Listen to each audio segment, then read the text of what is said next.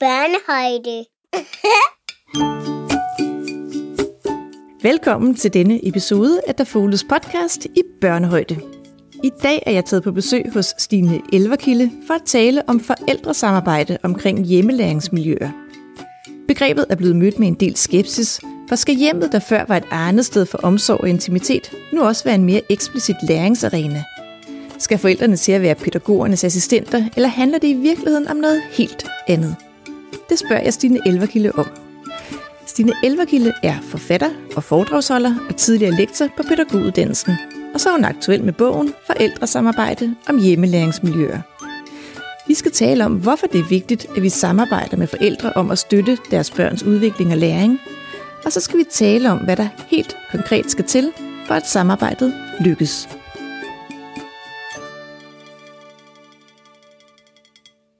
Stine Elverkilde, tusind tak, fordi jeg måtte komme på besøg og tale med dig om forældresamarbejde i forhold til, hvordan vi inddrager hjemmelæringsmiljøer. Vil du ikke starte med at præsentere dig selv og fortælle lidt om din baggrund? Jo, og velkommen til. Øh, jeg hedder som sagt Stine Elverkilde. Jeg er forfatter og foredragsholder.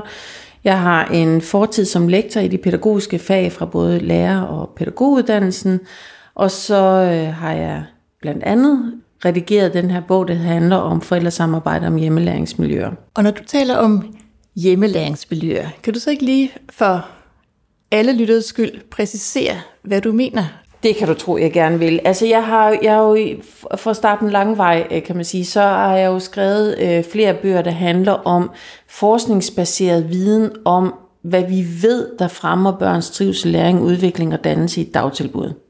Fordi pædagogik, det er altså ikke noget, vi laver, fordi vi synes og plejer, men fordi at det er noget, vi ved noget om. Og fordi vi arbejder med det på en måde, hvor vi ved, at det virker, altså gør den størst mulige forskel for børnene. Og i den forbindelse, der er, har forskningen jo også vist, at der er et stort udnyttet potentiale i forældresamarbejde, som netop handler om ikke bare at tænke forældresamarbejde øh, som noget, der skal foregå i dagtilbud, men også øh, det at kunne støtte forældre i at støtte børns læring hjemme. Og, og det har været lidt kontroversielt. Folk der er begyndt at snakke om, at nu får vi konkurrencestaten ind i, i børneværelset, og det bliver noget værre noget alt sammen. Og der, der er det nemlig vigtigt at forstå det her læringsbegreb. Øh, og, og læring er Altså når, når man siger læring, så er der mange, der hører undervisning, og det er vigtigt at forstå, at læring og undervisning er ikke det samme, det har aldrig været det samme. Altså man kan sige, øh, læring er det, der foregår i barnet. Undervisning er lærerens aktivitet, og det er ikke det, vi beskæftiger os med i dagtilbud, men vi beskæftiger os om nogen med læring og udvikling. Og hvad kan det konkret være, når vi taler om læring for børn i alderen mellem 0 og 6 år. Altså, har du nogle eksempler på, øh, hvad det er, at forældrene konkret kan gå ind og samarbejde omkring? Jo, men det, det, er jo, det er jo hvad som helst jo, og det hele. Altså man kan jo sige, netop fordi at alle børn har et hjemmelæringsmiljø, så kan man jo sige, jamen så er vi jo nødt til at forholde som professionelle, så er vi jo nødt til at sige, i dagtilbud har vi fået en opgave, og den opgave rammesætter også den interesse, vi har i børnenes hjemmelæringsmiljø.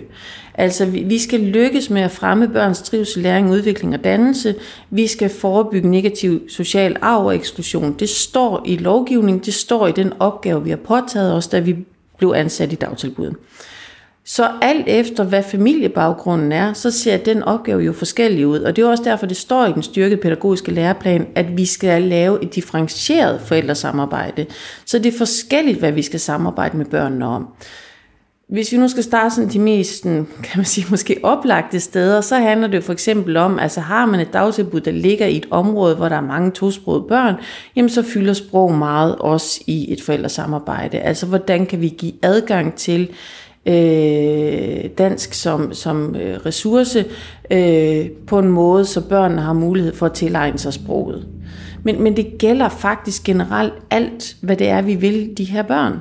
Altså det handler jo om, altså hvis man tager sådan et par øh, øh, helt almindelige øh, middelklasse spæltmøder, øh, som jo vil øh, alt muligt med deres børn, øh, jamen så kan det jo være, at vi skal samarbejde omkring det der med, og at børnene får mulighed for at øve deres egen selvhjulpenhed. Øh, jeg har da selv haft øh, en pædagog med hjælper, der stod og grinede, fordi at jeg jo altid gav min søn flyverdragten på, og på et tidspunkt siger han, det kan han måske selv, og så griner medhjælperen der og siger, ah, det har han kun længe, Stine, men du ser ud som om, du hygger dig. Og det, der er jo vigtigt her, det er jo at huske, at der er noget, der er mit behov, og der er noget, der er barnets behov. Og der er samarbejde, altså hvis vi er ved at øve barnets selvhjulpenhed, jamen så er det jo også en god idé, jeg som forælder er klar over, at jeg skal give min søn tid til selv at tage sin flyverdragt på en gang imellem. Så, så det er det her med at kunne se det store i det små, men differentieret gå ind og sige, hvad er det faktisk barnet har brug for, hvad er det børnegruppen har brug for, og dele målene med forældrene, sådan at vi samarbejder om de samme mål, men på forskellige måder, alt efter om barnet er i dagtilbud eller i hjemmet. Og hvordan sikrer man sig så som fagperson, at øh, det her samarbejde bliver succesfuldt, og at det ikke bliver opfattet af forældrene som, at man øh, intimiderer deres privatsfære, eller giver dem lektier for, eller endnu værre kritiserer dem for den måde, de er forældre på. Det kan vi jo aldrig helt gardere os imod, men det vigtigste her, det er at forstå, at det er et professionelt ansvar at få det forældresamarbejde op at stå. Og så handler det om at blive på egen banehalvdel. Altså det handler om for det første at være klar på, hvad, altså at når vi samarbejder med forældrene, så samarbejder vi om en professionel opgave.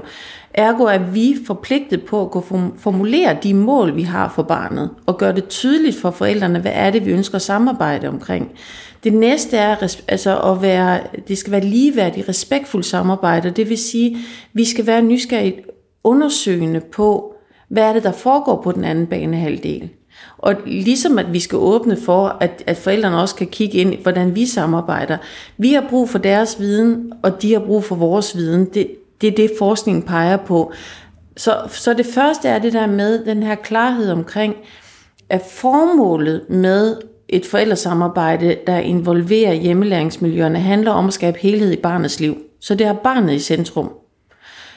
Og, og så er det jo også en ydmyghed, der handler om at vide, at vi ved ikke altid bedst, men vi har noget viden, som nogen efterspørger. Så, så, så det er det her med at gå på undersøg, altså opdagelse i den andens verden og prøve at finde ud af, jamen, hvilke muligheder har vi for at samarbejde, og hvorfor gør forældrene det, de gør på deres banehalvdel, ligesom at vi kan forklare, hvorfor vi gør det, vi gør på vores banehalvdel. Så når vi taler om selvhjulpenhed, som var et af de eksempler, du nævnte før, hvordan kan man så gribe det an? Altså, hvordan kan man øh, sådan rent kommunikativt øh, gå i dialog med forældrene, så, øh, så det bliver et øh, frugtbart samarbejde? Jamen det er ved at tage udgangspunkt i, hvilke behov man ser hos børnene. Og det kan jo være alt fra, at øh, vi kan konstatere, at Tobias har svært ved at deltage i formiddagens aktiviteter, fordi han er meget træt, når han møder ind. Øh, hvad er jeres oplevelse af, hvordan sover han om natten? Øh, og, og finde ud af, hvordan kunne, hvordan kunne der arbejdes med det. Og, og det er et ligeværdigt samarbejde. Altså det her med, det handler jo ikke om bare at uddelegere en opgave. Hvis Tobias er svært ved at sove, fordi der er en lille søster med kolik derhjemme, hvad kan dagtilbud så gøre for at afhjælpe Tobias' situation? Kunne han faktisk blive afleveret lidt tidligere og få lov til at hvile sig ind i puderummet om formiddagen? Eller hvordan, hvordan kunne vi møde hinanden? Øh, der er et eksempel i, i bogen om øh, forældresamarbejde om hjemmelæringsmiljøer, som sådan handler om en børnegruppe af mindre børn, som ønsker sig at komme i svømmehallen, og dagtilbud har i første omgang afvist det, fordi at øh, de ikke har øh, personale nok til at gøre det. Det kræver meget at tage små børn afsted i svømmehallen.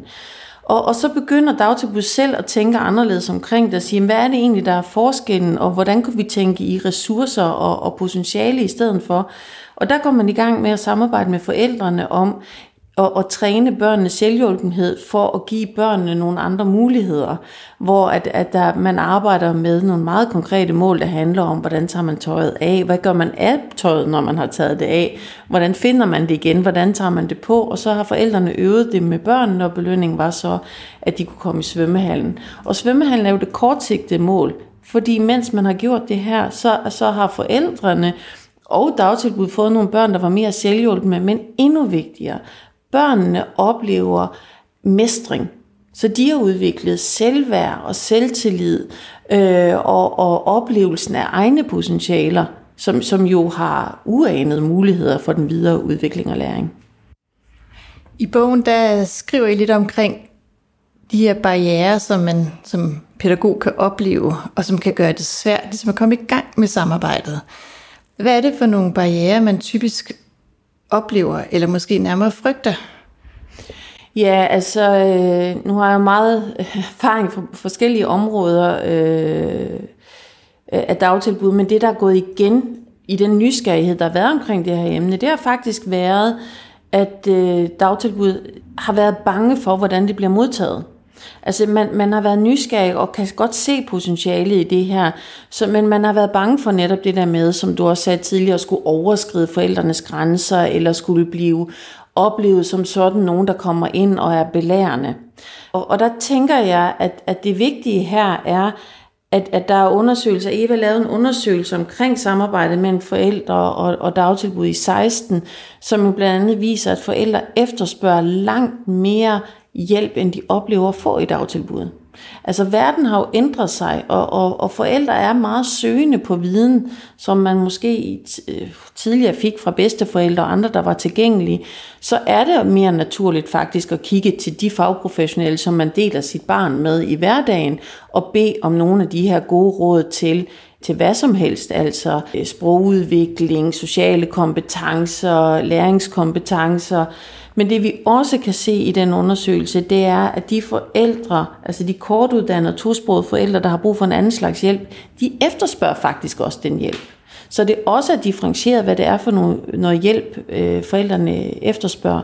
Så, så det er sådan en, en åben dør, der skal sparkes ind. Så, så dybest set så handler det jo også om at tro på, at man kender sine forældre. Man møder dem jo i dagligdagen. Man ved jo godt, hvem de er, så, så længe at man jo hele tiden tager udgangspunkt i det fælles tredje, som handler om barnet, og det at skabe sammenhæng mellem barnets to livsfærer, så, så tror jeg altså, at man, man langt hen ad vejen er bekymret øh, uden grund. Det, der er det vigtige her, det er at finde ud af, hvorfor vil man samarbejde? Hvad vil man samarbejde om? Har vi generelt som fagperson en berøringsangst i forhold til at, at gå til forældrene med henblik på at, at støtte barnet øh, i samarbejde? Jeg vil, jeg vil sige, at det er de tilbagemeldinger, jeg får fra praksis. Hvilket faktisk står lidt i modsætning, og det er også derfor, jeg tøver lidt. Det er fordi, at det jeg oplever er jo, at dagtilbud er skide gode til det. Mm. Altså, at de, det, det, altså det er jo dybt kvalificeret, det jeg ser, så måske er det måske virkelig mere, fordi vi nu taler om det som et begreb og, og et princip for forældresamarbejde, man pludselig bliver berøringsangst, fordi jeg, jeg synes i virkeligheden, at der hvor man ved, hvad man vil med forældresamarbejde, der er man faktisk rigtig god til det.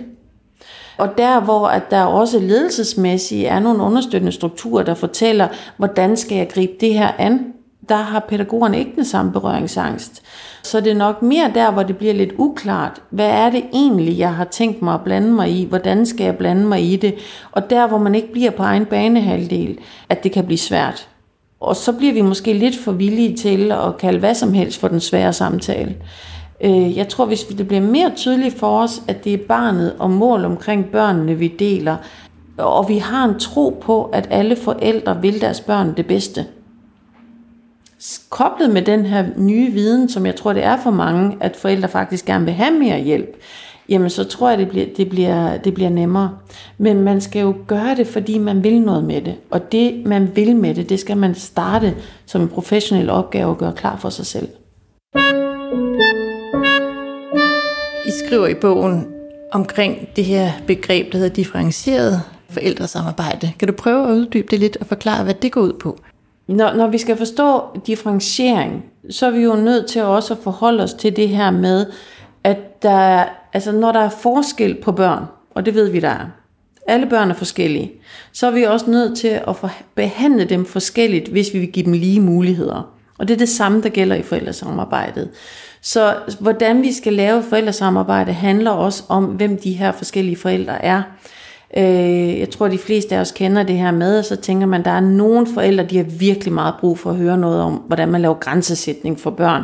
Så vi inviterer en, en ekspert til at komme og holde et foredrag om grænsesætning, og så er det alle de forældre, der er skide gode til grænsesætning, som kommer for at høre det her oplæg. Så dem, man ville have, der skulle komme, de kommer ikke.